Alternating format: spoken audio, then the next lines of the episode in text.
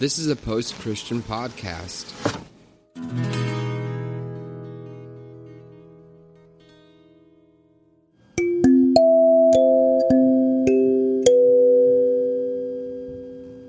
Welcome to the Revolution Church podcast.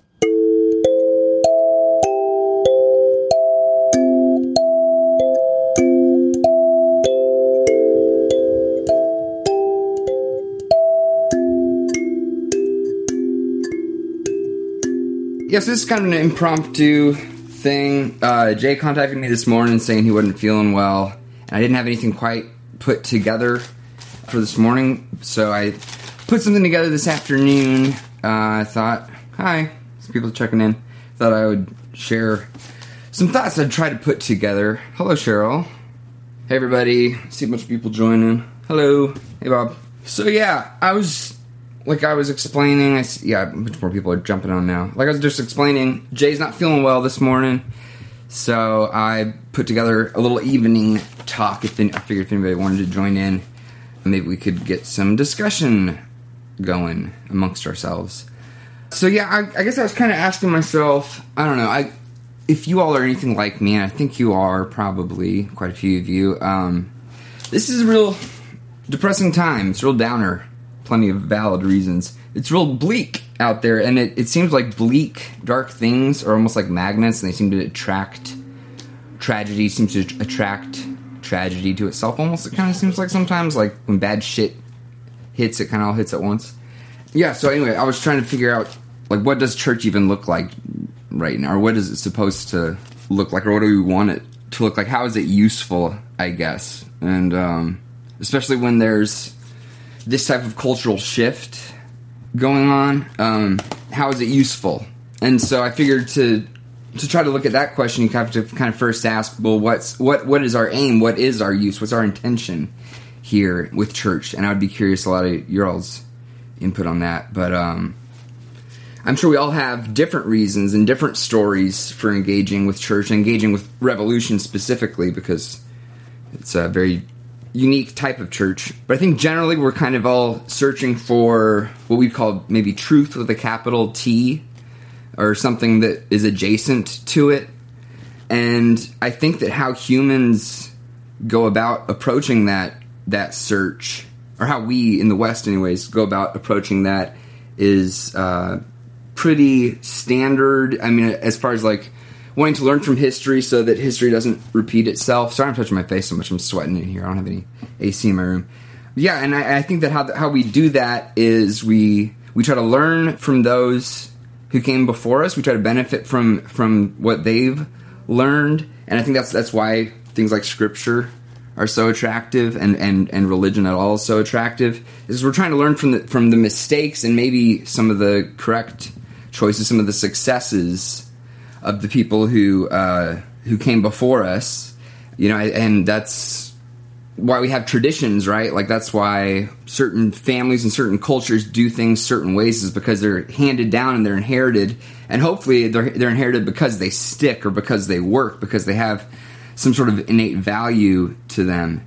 And then so yeah, that's the first function that a church kind of helps to serve is to say, okay, what can we learn from the past? And then to also say, what does God or what does the absolute, what does the eternal look like uh, like look like to us right now? Given what it looked like to those who we inherited this tradition from, when we apply those teachings, we try to learn from them. What what what does what they were reaching for? What does that look like to us now? We're trying to achieve that, trying to fill that lack or that gap. I guess. What does that look like to us now? Hopefully, in the process of learning from those before us, we can kind of see what their aim is, what their intent is, and try to capitalize on those things. And I think that's where we get, as a shorthand, I'll just say like capital letter ideas, like truth with a capital T, or like justice, you know, capital J, justice, capital L, love, capital D, divine. That's where we get these ideas. That's why we capitalize words like that is because we want we want the idea to be an, an eternal thing that we can apply uh, universally. And I did actually have some scripture pulled up here. Oops, sorry, blocking myself. Good old Second Corinthians four. I want to read specifically verse eighteen. So we fix our eyes not on what is seen, but on what is unseen. Since what is seen is temporary, but what's unseen is eternal. So a short little verse. Let's fix our eyes not on what is seen, but what is unseen. So that, that idea of fixing your eyes or on something or clinging to it or, you know, putting effort into refining it, fixing your eyes on eternal things or on, you know, capital E, eternal, I guess, as, as a shorthand. And trying to capitalize, yeah, like I said, on what those ideas are trying to get at or on what's at the core of those things, what makes those ideas deserving of the capital J justice or capital L love. And you can probably see where I'm going with this. I have a lot of scattered thoughts, but um, and then I guess finally, the idea of religion is is to say, well, what do we pass on now, given what we were taught and the traditions that we were given, and then how we have changed them, how we have shifted them, how we've refined them. How does this look like now that we want to pass this on? You know, to teach to to future generations. How are we going to pass this on? Yeah, that's that's really kind of what the question is. And so I'm wondering how do we apply that approach of church right now? And of course, I'm referring to all of the civil unrest, specifically being here in Minneapolis, uh, with George Floyd's murder being so physically close to uh, to our home here. Um, so yeah, what does capital J justice look like? And especially with just mentioning George Floyd's name, I think I have to say that like the idea of justice for George Floyd right now, right here in this application represents much more than just lowercase justice for George Floyd. It represents this capital J idea of justice and like how are we going to redefine justice now moving forward? You know, given everything that's been learned in, in civil rights and in all the mistakes that we've made throughout history in, in this country alone, how are we now going to apply the ideas that we cling to uh, the Constitution and the, and the, words of the founding fathers as being almost like these scriptural things? And so it's like, now how are we going to apply capital J justice that was trying to be grasped and trying to be pursued after in the past and, and obviously fell short. How are we going to lift that back up? And how are we going to pursue capital J justice now? And how are we going to pursue any eternal ideas now? How are we going to, what are we going to fix our eyes on now? Yeah, and so I think those of us who are who are familiar with deconstruction, specifically probably with with faith, who are here, I know a lot of us are attracted to this church because it allows for a lot of space for deconstruction. I mean, hell, the you know the pastor and the and the, and the staff and anyone involved in it have been through or are going through some sort of deconstruction. When we kind of apply that approach in a similar way to ideas outside of faith, to like writing, say, a new constitution or, or a new scripture, lowercase s, moving forward, you know, what how are we going to adjust those teachings and what's that going to look like? You know, that's critical thinking and it's being critical of for example, like the things that you were taught maybe as a kid, you're being critical of the inherited teachings, being critical of your worldview, being critical of the worldviews of your contemporaries, of the people around you, and then being critical of the worldview that you're going to pass on moving forward, being critical of what's being taught, of what we're writing as our new constitution, uh, you know, as our new scripture, again, lowercase, as our new law. What's what's our precedent going to be moving forward?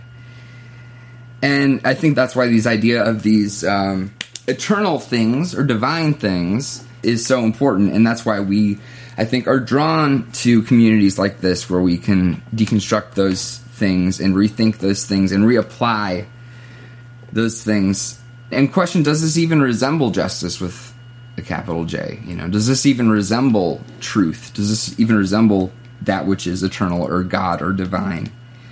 Is the definition that we inherited a working definition? Does it serve a function, or can we tweak the tool, I guess, to run with that analogy? Can we tweak the tool that we were given and then reapply it and apply it to our current circumstances? Because guess what? The, the tool was built in very different circumstances from the ones that we're using it in now. And so that's why we readjust things and we recalculate things. We say, okay, this shovel was good for digging through the dirt, but now we dug through all the dirt and we hit this bedrock. You know, we hit this rock. This shovel is no good on the rock anymore. And then you have to you maybe say, okay, we'll set the shovel aside for if we run into any more loose debris, and then we'll whip out this jackhammer that we that we've got or that we've built or that we're constructing, and maybe encouraging future generations to ask the question: Is what I'm teaching you does it work? Is the working or is the definition of justice that I'm giving you is that a working definition? Does it, or do we need to keep tweaking it?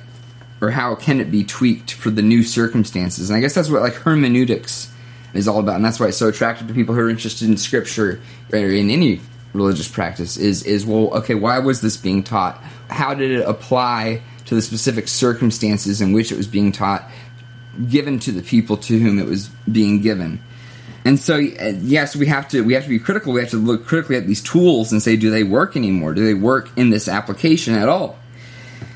That's why we learn from history. That's why we teach history. That's why again talking about teaching the next generation that's why we it's this big practice of trying to learn from the mistakes that either the older generations have made or the mistakes that others have made in other cultures and that's why having a diverse culture accelerates this process of self-criticism or of critique it accelerates the process of critique so much because you have so many more cultural vantage points so many different reference points to work from.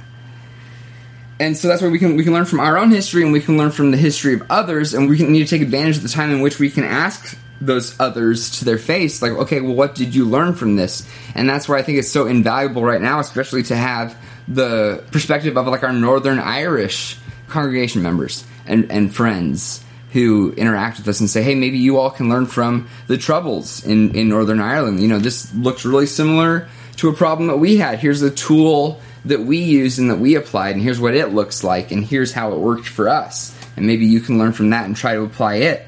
That's why the process of, of being critical and of deconstruction and then reconstruction and saying, okay, well, again, the, the whole tool metaphor. Okay, if I do take the idea of a shovel and I reapply it, what's how am I going to to adjust it and to reapply it without having any cultural appropriation or false equivalencies without saying, well, their situation is exactly like ours, and so therefore we're going to take their exact same solution and plug it in in the exact same way.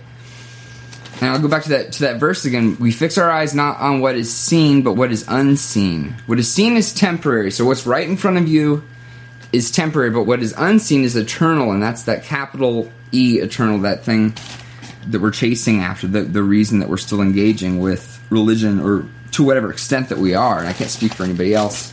I'll keep this pretty quick. I don't have a lot of brand new insights. I'm a cisgender white guy sitting here, and I just wanted to have just a, a couple of thoughts I just wanted to get out there that were rolling around in my head. But um, I think that this is a good opportunity for us to practice disagreeing well with each other. I think that sparring almost with each other. I was talking to another Revolution member about this very recently about the idea of okay, well, Jay is always talking about how important it is for us to disagree well. Where can we safely practice that with you know consenting people who want to spar with us? Where can we practice disagreeing well so that we can be decent at it? You know, in, in real world application when we're really emotional when dealing with you know family members or people that we care about or loved ones or friends that we disagree with, how are we going to disagree well and engage well? And I think that especially now, it's extra important for us all to listen. And I think that especially in this community, where I think that we're aware of that. But I think that especially now, it's, it's super important for us to listen and, and be really humble and be really empathetic, to listen to each other critically and to be self critical, to almost, I guess, listen critically to ourselves, to the things that we're saying, to the things that we're putting out there. And checking our privilege, I suppose, uh, knowing when it is appropriate for your voice to be heard, I, I guess, or I don't, I don't know. That's an idea I have to maybe figure out a little bit more. But yeah, when is it appropriate to speak up and insist on being heard? Maybe that's what it is. When is it appropriate to assert being heard? And and I think right now it's super duper important for those of us with privilege to do a lot of listening and which kind of begs the question why am I still talking? So I'll just kind of breeze through the rest of this real quick. Especially now, I think we're, we're surrounded by tragedy. I know that. I know a lot of people who engage with revolution personally, and, and personal friends of mine are.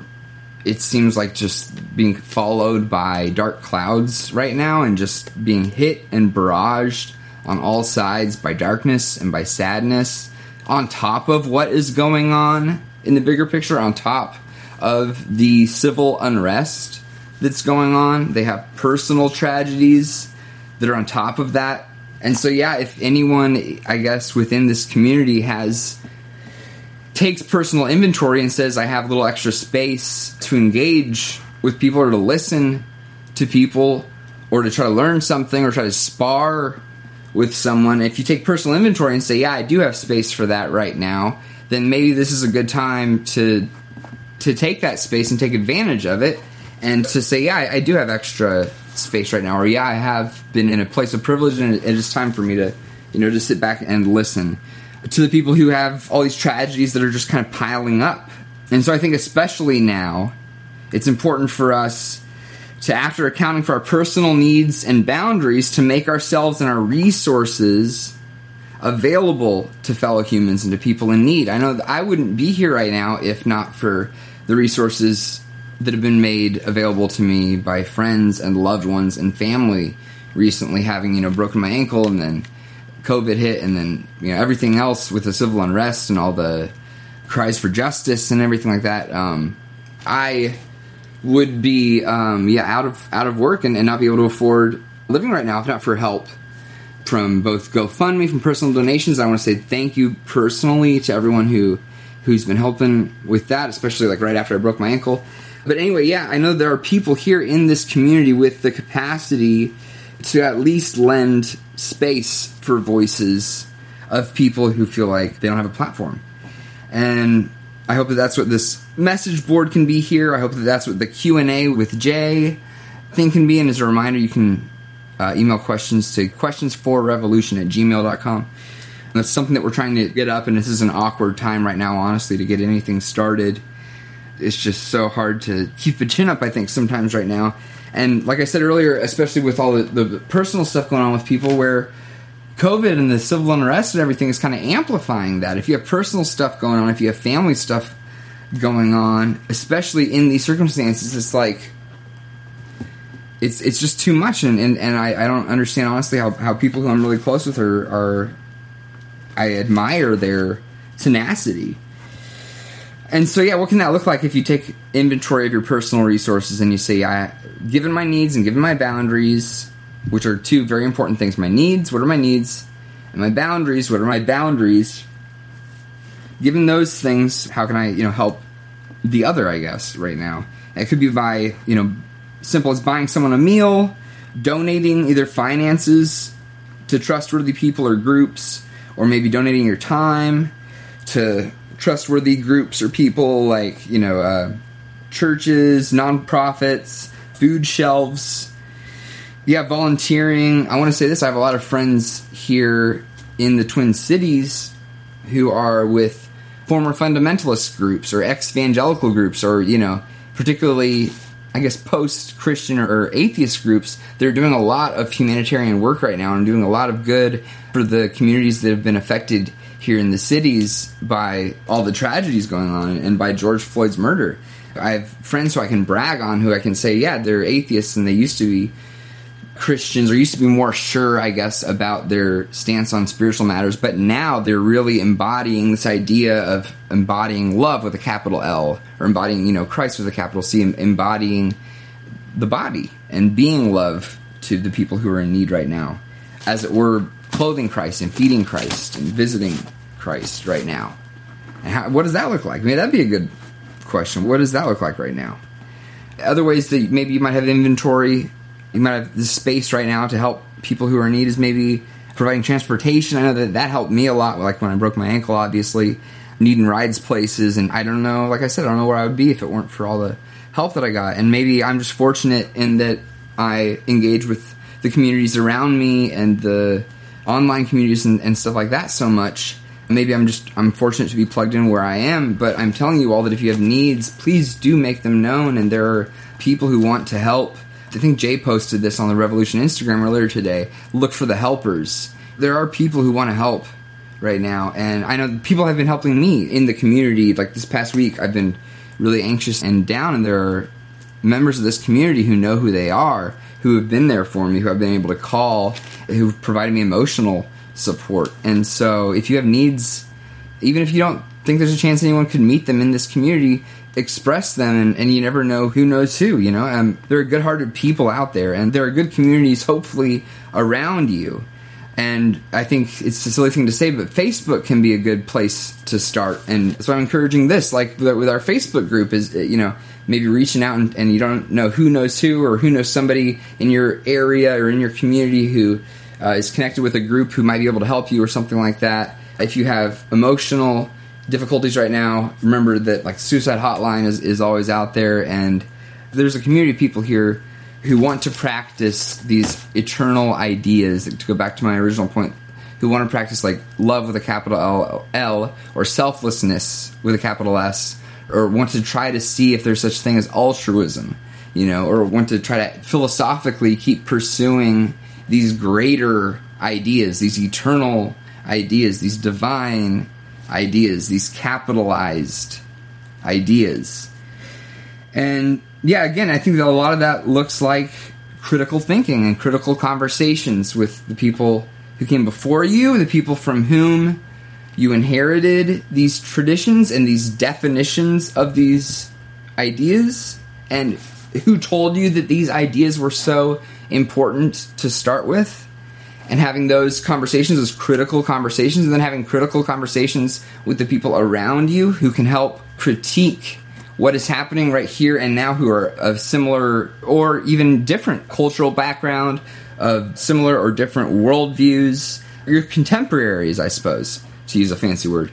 Engaging in critical conversations with those people around you and also engaging with critical conversations with the next generation. It might sound silly, but talking to the younger generations about how are we going to keep upholding these quote unquote holy ideas? How are we going to keep pursuing justice? How are we going to keep enabling or how are we going to keep strengthening the people around us to pursue these ideas like these divine ideas, these eternal ideas like justice and love and things like that?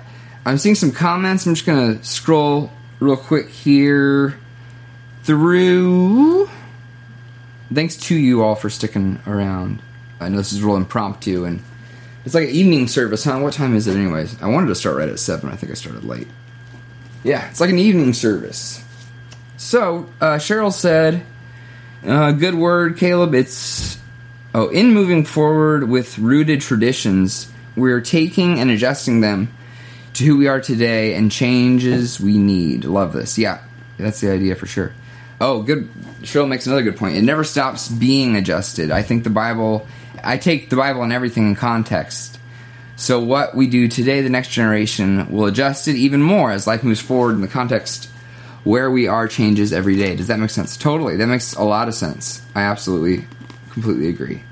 And then Roberta says, for decades, these injustices and civil unrests don't change. Just when I think things are good, or going good, this hate, civil unrest, and other tragedies rear their ugly head.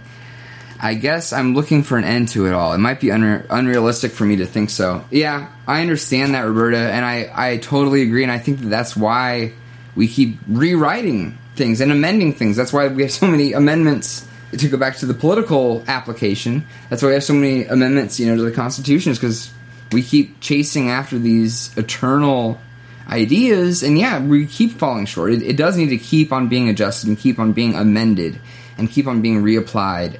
To revisit yet another metaphor, I know this isn't very well constructed, I'm sorry.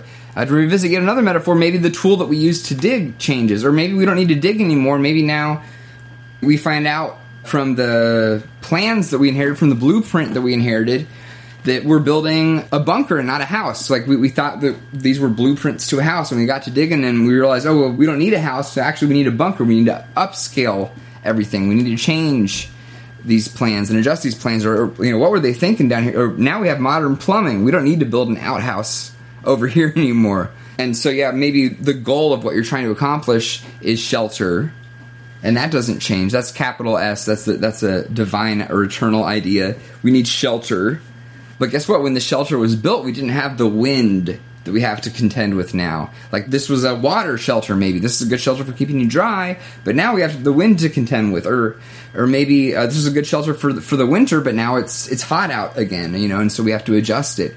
And so I think that um, being fluid like that and, and being or being malleable, maybe not malleable, being empathetic, maybe like that, and being able to think on our toes and to adjust things and say, well, we really thought that was working. Turns out it wasn't, or you know, now we need to address this new problem. I think is is invaluable, and that deconstructing and, and being critical and having other critical voices around us is invaluable and the ability to take critiques and to take feedback as it should be taken from the place that's being given. That too, you know, the taking the feedback from the place that is being given and understanding, okay, they're reacting to this because of this context. I think that that's super important as well. And that's about as well formed as that idea is for me right now. And again, this was spur of the moment. So uh, thank you all a lot, and I love you all. And uh, talk to you soon. Bye, y'all. We'd like to remind you that our ministry is supported 100% by listeners like you. To make your 100% tax deductible donation today, please visit revolutionchurch.com slash donate. You can also learn more by clicking the donate section on the website. If you enjoyed this show, you might also like The Sacred Collective. Do you think God has a problem with gay people? Is what I'm asking. Yeah, You do? You do? yeah, I do. Uh, Do you live in I, that guilt? I do have guilt about that. Um, oh my god, man. but I've learned in my life because I've went through a lot um, within myself that uh, you know I believe that by living the best life that I can, Uh-huh. um, that you know I will find forgiveness for that. Yeah.